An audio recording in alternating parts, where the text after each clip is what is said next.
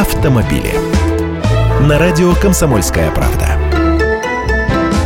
Здравствуйте, я Андрей Гречаник. Грядет время смены шин, и вот вам новость в тему. Правительство Российской Федерации поддержало законопроект, вводящий административную ответственность за нарушение требований к эксплуатации шин.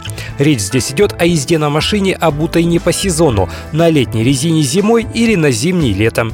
Формально ездить зимой на летней шине уже нельзя. Технический регламент Таможенного союза о безопасности колесных транспортных средств, вступивший в силу с 1 января 2015 года, это запрещает. Но гаишники пока что не наказывают за данное нарушение, хотя тоже могут. Есть статья в Кодексе об административных правонарушениях за езду на машине с техническими неисправностями. Штраф 500 рублей. Новый законопроект предлагает дополнить статью 12.5 Кодекса Российской Федерации об административных правонарушениях новой частью, устанавливающей административную ответственность именно за управление транспортным средством с нарушением требований эксплуатации шин и колес.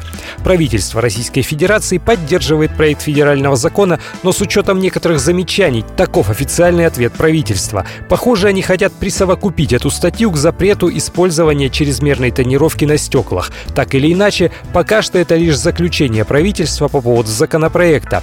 А поправки в кодекс будут вводить депутаты, и это займет еще какое-то время. В конечном счете за шины не по сезону начнут наказывать. Единственный вариант сэкономить и избежать штрафа в таких условиях – покупать всесезонки с маркировкой М плюс С.